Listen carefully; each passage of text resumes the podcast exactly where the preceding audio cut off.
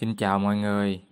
Nay tôi sẽ giảng cho quý vị hiểu về lục đạo luân hồi trước, rồi mới có thể nói về à, nghiệp được. Kể từ khi trái đất có sự sống, đó là một cuộc chiến ác liệt giữa kẻ săn mồi và con mồi. Tất cả là để bảo vệ sự sống của thân mạng. Kẻ đi săn luôn bị cơn đói hành hạ nên hình thành tâm ác, sân hận, giết hại một cách điên cuồng để nuôi dưỡng thân mạng, khiến tâm sân sát hại ngày càng mạnh mẽ. Còn con mồi thì luôn sống trong nôm nớp sợ hãi, lo lắng, bất an. Cũng là vì bảo vệ thân mạng, nên thân kiến kiết sử đã chói chặt cả hai, khiến cho cả kẻ săn mồi và con mồi đều sống trong tâm sân si phiền não cực ác của địa ngục. Nói địa ngục ở đây là nói đến tâm hoàn toàn khổ, khổ một trăm phần trăm. Chứ không phải địa ngục là ở dưới lòng đất có cái ông Diêm Dương nhìn thấy ghê đâu nha quý vị. Đó là người Trung Quốc người ta chế ra, rồi sau một ngàn năm bắt thuộc. Nó nhồi nhét vào tâm trí của cha ông chúng ta như vậy, nên bây giờ lưu truyền lại, chúng ta bị vô minh che lấp, khó bỏ. Chứ thực sự nếu mà có ông Diêm Dương vậy thì đến thế kỷ 21 này ông phải mặc áo vest chứ. Đâu có mặc cái đồ phong kiến, đội mão như vậy được. Các loài săn mồi ít tâm thiện hơn và luôn chịu sự hành hạ của cơn đói. Đâu phải dễ dàng gì đi săn mà có thức ăn đâu. Có khi cả tháng không săn được gì. Bị cơn đói khát làm cho đau khổ nên hình thành cảnh giới ngạ quỷ đói khát. Nếu quý vị nào có xem thế giới động vật, có thể thấy các loài săn mồi như sư tử, có khi cả tháng nó không săn được gì. Cái thân của nó gầy trơ xương, chịu đói chịu khát. Nói tới ngạ quỷ là nói đến tình trạng đói khát, bị cơn đói hành hạ, bất chấp mọi thứ để có cái ăn. Nếu có thân người mà bị đói khát hành hạ thì vẫn là ngạ quỷ chứ không phải là con quỷ như quý vị tưởng tượng đâu. Còn các loài ăn cỏ là con mồi, chúng sống thiện nhiều hơn nên có phước. Một số sanh ra trong thân hình to lớn, mạnh mẽ, khó có thể xâm hại được. Nên cuộc sống của chúng an tâm hơn. Do an tâm nên cái thiện ngày càng phát triển. Tuy vậy, nhiều loài nhỏ hơn vẫn bị kẻ săn mồi tàn sát. Do đó để bảo vệ sự sống của chúng thì ờ, chúng ờ, phải sanh đẻ nhiều hơn, đồng nghĩa với việc chăm dục nhiều hơn. Từ đó hình thành cảnh giới súc sanh. Nói đến súc sanh ở đây là nói đến tâm bị trói buộc bởi lòng tham lớn và nhiều dâm dục. Nếu có thân người mà tâm tham to lớn, chìm đắm trong tâm dâm dục thì vẫn là ở cảnh giới súc sanh. Sau khi chết mất thân người sẽ đi đến thân của các loài vật. Cảnh giới súc sanh phần lớn thuộc về các loài ăn cỏ, còn cảnh giới ngạ quỷ phần lớn thuộc về các loài ăn thịt, đói khát. Cỏ ở đâu thì cũng có, cái ăn có sẵn, cộng với số lượng đông đảo nên chúng sống vui hơn, thiện lành hơn. Có thời gian vui đùa, hưởng thụ cuộc sống. Còn loài ăn thịt thì không có sẵn thức ăn nên bị cơn đói hành hạ. Lúc nào cũng bận tâm về à, việc săn bắt. Do vậy tâm sân hận, ít vui, ít có thời gian để hưởng thụ cuộc sống. Cho nên ác nhiều hơn. Tuy nhiên, loài ăn thịt dần dần cũng thông minh lên. À, chúng biết đoàn kết thành à, một đàn, đi săn tập thể nên hiệu quả cao hơn. Lúc này thức ăn dư giả, chúng có thời gian nghỉ ngơi và vui đùa, hưởng thụ cuộc sống, khiến một ít tâm hỷ sanh ra, và chúng cũng có một ít tâm thiện. Tâm hỷ vui yêu thương thiện lành. Các loài vật biết yêu thương, bảo vệ đồng loại. Những loài à, to lớn hơn, có sức mạnh, còn bảo vệ những loài nhỏ bé, sinh ra tâm trượng nghĩa, từ đó hình thành cảnh giới Atula. Atula là nói đến tâm trượng nghĩa nhưng chứa đựng nhiều sân hận. Đến đây à, các loài cũng đã hưởng thụ được nhiều lạc thọ an vui, có nhiều thời gian nghỉ ngơi, hưởng thụ cuộc sống hơn, nên à, tâm thiện ngày càng phát triển. Tâm thiện lành của một số loài đã thúc đẩy sự sanh ra của một loài mới, đó là loài người. Loài người là một loài mới xuất hiện trên trái đất, nhờ có tâm thiện lành nên trí tuệ phát triển. Đời sống được an nhàn và hưởng thụ nhiều lạc thọ hơn các loài khác. Tuy vậy, à, loài người vẫn là vô minh, nên dùng trí tuệ để tranh giành lãnh thổ, giết hại lẫn nhau, khiến tâm ác của các cảnh giới địa ngục, súc sanh, ngạ quỷ, Atula trỗi dậy trong thân thể loài người. Người sống hoàn toàn khổ là ở cảnh giới địa ngục. Người sống với tâm đói khát nhiều là ở cảnh giới ngạ quỷ. Người sống với tâm dâm dục nhiều là ở cảnh giới súc sanh. Người sống có phước báo nhưng sân hận nhiều, đấu tranh nhiều thì vào hàng Atula. Người sống có phước báo, được an nhàn nhưng ờ, còn nhiều trách nhiệm ở đời thì ờ, ở hàng người. Từ hàng người, một số vị thánh hiền từ bỏ dục vọng, từ bỏ thế sự, từ bỏ trách nhiệm, sống ẩn cư an nhàn tự tại, vô lo vô nghĩ. Với một cuộc sống như vậy, họ biết yêu thương, bao dung độ lượng nhân từ. Cho nên thế gian gọi họ là các bậc chư thiên, sống thiện lành ở đời. Tuy vậy, các bậc chư thiên cũng là vô thường, có thể rớt xuống các hàng dưới bất cứ lúc nào. Để ờ, tôi lấy một tấm gương rớt xuống các hàng dưới cho quý vị xem. Tôi muốn nói về Gia Cát Lượng là bậc chư thiên, sống an nhàn, không có gánh nặng gì, sống đời thần tiên an vui, nơi núi rừng thanh vắng. Khi được Lưu Bị mời về làm quân sư, gánh nặng hình thành nên rớt xuống hàng người. Chiến tranh liên miên khiến tâm phiền não tăng cao, do vậy tâm sân bắt đầu xuất hiện nhiều. Lúc này rớt xuống hàng Atula. Trong khi chiến tranh loạn lạc đói khát, hành quân mệt mỏi, sự đói khát nó bắt đầu xuất hiện. Lúc này rớt xuống hàng ngạ quỷ. Đến cuối đời, đau khổ vì chí lớn không thành, tâm suốt ngày sống trong phiền não của địa ngục. Lúc này là rớt xuống địa ngục.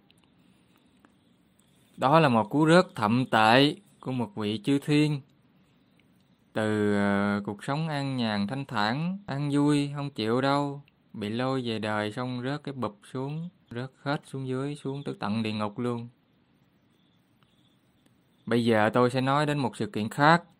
Trên cuộc sống an nhàn, đầy đủ phước báo của hàng chư thiên, một sự kiện mới đã diễn ra.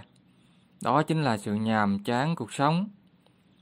Một số người đi tìm đường tu giải thoát, nhưng hầu hết rơi vào thế giới tưởng, sinh ra nhiều tôn giáo thần quyền, làm nhân loại rơi vào mê tín dị đoan, không thể thoát ra được. Thế giới tưởng đã phủ đen bóng tối xã hội loài người suốt hàng triệu năm. Chỉ đến khi Đức Phật Thích Ca Mâu Ni xuất hiện, tu hành giải thoát, với tuệ tam minh, Ngài hiểu rõ thế giới, Ngài đã giảng giải con đường tu hành giải thoát, làm chủ bốn sự đau khổ, sanh già, bệnh chết suốt 45 năm. Và suốt khoảng thời gian đó, Ngài đã phá bỏ đi sự mê tín dị đoan, hình thành hàng triệu năm của loài người. Nhưng vô minh sâu dày, bị tiền tài, danh vọng che mờ con mắt, nên ngoại đạo đã chống phá Phật một cách quyết liệt. Nhờ thân thế là thái tử của một nước lớn, nên các bà La Môn e ngại, không dám làm gì Phật, vì sợ vua tịnh phạn, giấy binh chinh phạt. Thành Ca Tỳ La Vệ ngày xưa là một đất nước lớn, đất nước của những chiến binh hùng mạnh, không có nước nào dám xâm phạm, chứ không phải là nước nhỏ như một số truyền thuyết nói đâu nha quý vị. Nên các nước lân bang họ mới nể Phật. Chứ nếu mà Phật ở nước nhỏ như Việt Nam, thì vua Trung Quốc nó cũng giết, chứ nó không có nể các nước nhỏ đâu. Chỉ có đề bà Đạt Đa là em họ Phật nên mới ngang nhiên dám ba lần giết hại Phật mà thôi. Phật giáo gần như chỉ hưng thịnh trong 20 năm đầu, sau đó suy tàn dần. Đến khi Đức Phật mất thì Phật giáo gần như bị giới Bà La Môn quét sạch khỏi Ấn Độ. Rất là may cho chúng ta, vẫn còn có phước, trải qua hàng ngàn năm binh biến, chiến tranh, bộ kinh Nikaya vẫn còn tồn tại, đường tu hành vẫn còn lưu truyền. Tuy là kinh bị sửa khá là nhiều, với lại cũng không có trình tự, nhưng vẫn còn chứa những điều cốt lõi, và những người sống với tâm thiện lành sẽ tự tìm được và tu hành giải thoát. Điểm cốt lõi mà tôi nói ở trong kinh Nikaya chính là lối sống đạo đức cao thượng. Chứ không phải là cái thiền định tâm minh lục thông kia đâu nha quý vị. Đó chỉ là kết quả của lối sống đạo đức cao thượng mà thôi. Hầu như chúng ta rơi vào tâm tham, tham tam minh lục thông, tham thiền định, bỏ qua cái đạo đức cao thượng của Nikaya, cho nên toàn tu bị tưởng không à. Nikaya nghĩa là hướng đến sự cao thượng, đạo đức Nikaya là đạo đức hướng đến sự cao thượng. Những ai mang tâm tham vào đạo để tìm cái siêu diệt của thiền định, của tam minh lục thông, mà bỏ qua đạo đức Nikaya, thì sẽ không bao giờ thấy chân lý Phật dạy. Vì sai mục đích Nikaya, sai mục đích của tâm cao thượng. Nikaya là nhân từ bao dung độ lượng, nhẫn nhục, tùy thuận bằng lòng khiêm cung, yêu thương tha thứ, từ bi hỷ xã. Đó chính là Nikaya. Sự tiến hóa của tâm thiện trong lục đạo luân hồi, từ thấp đến cao, đó là một sự tiến hóa tự nhiên trong cuộc sống an nhàn. Đỉnh cao của sự an nhàn đó chính là chánh mạng. Từ cuộc sống đó, hỷ thọ kinh an được sanh ra. Không có ai hiểu hai giác chi này nó sanh ra từ cuộc sống an nhàn. Họ cứ nghĩ thất giác chi là ngôi sao trên trời, với không tới, ráng tu để đạt được. Không có sống đạo đức cao thượng của Nikaya, làm sao biết được hỷ và kinh an giác chi? Tâm thiện lành phát triển, tiến hóa, xóa dần các tâm ác tham sân si, dễ dàng nhận ra thân này không phải của tôi, nên đoạn diệt thân kiến kiết sử, tâm thanh thản an lạc, giải thoát, niết bàn. Nếu ai không có tâm tự nhiên này, cố tu để thanh thản, thì lâu ngày sẽ bị thần kinh. Quá trình tiến hóa từ tâm ác đến tâm thiện kéo dài hàng tỷ năm trên trái đất. Ai hiểu được nó thì sẽ biết sống như thế nào để đi đến sự buông bỏ giải thoát. Ai không hiểu được thì cứ tu mù nên cuộc đời chẳng có chút an lạc nào. Mà nếu có thì cũng không kiên cố được. Vì có định đâu mà kiên cố. Cuối cùng tôi xin tóm tắt lại lục đạo luân hồi như sau. Địa ngục, ý nói về tâm 10 phần khổ, không phần lạc. Ngạ quỷ, ý nói về tâm 8 phần khổ, 2 phần lạc. Súc sanh, ý nói về tâm 6 phần khổ, 4 phần lạc. Atula, ý nói về tâm 4 phần khổ, 6 phần lạc. Người, ý nói về tâm 2 phần khổ, 8 phần lạc. Chư thiên, ý nói về tâm 10 phần lạc, lạc hoàn toàn. Bậc giải thoát là từ hàng chư thiên, từ bỏ thân kiến, diệt năm hạ phần kiết sử, niết bàn ngay hiện tại, trở thành vị bất lai. Tâm của vị bất lai đã làm chủ tham nên không còn muốn chứng thêm một điều gì nữa. Còn muốn chứng thêm cái gì là còn bị tham kiết sử lôi, như vậy thì chưa thể diệt được năm hạ phần kiết sử. Cho nên, vì tham chứng nên hiện tại tâm không có thanh thản. Với vị bất lai, cuộc sống có thêm điều gì cũng không có ý nghĩa gì nữa. Bởi lẽ họ đã biết rõ thân này không phải của tôi, nên không có gì là của tôi, không có gì phải tham. Họ sống với tâm thanh thản như vậy cho đến khi sạch bóng ngũ triền cái một cách tự nhiên thì chứng quả A-la-hán do không có mong cầu. Nên xưa Phật cho Ngài Phú Lâu Na đi đến xứ Sunara Danpa để giáo hóa dân chúng. Sau một thời gian mới chứng tâm minh, trong kinh giáo giới Phú Lô Na còn ghi lại điều đó.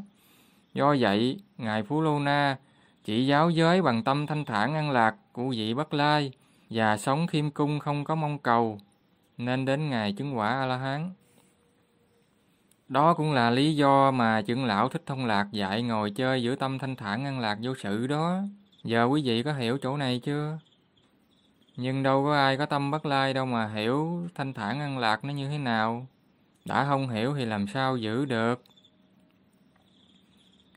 Chúng ta hãy sống đúng đạo đức cao thượng, nhân từ bao dung độ lượng, từ bi hỷ xã của Nikaya.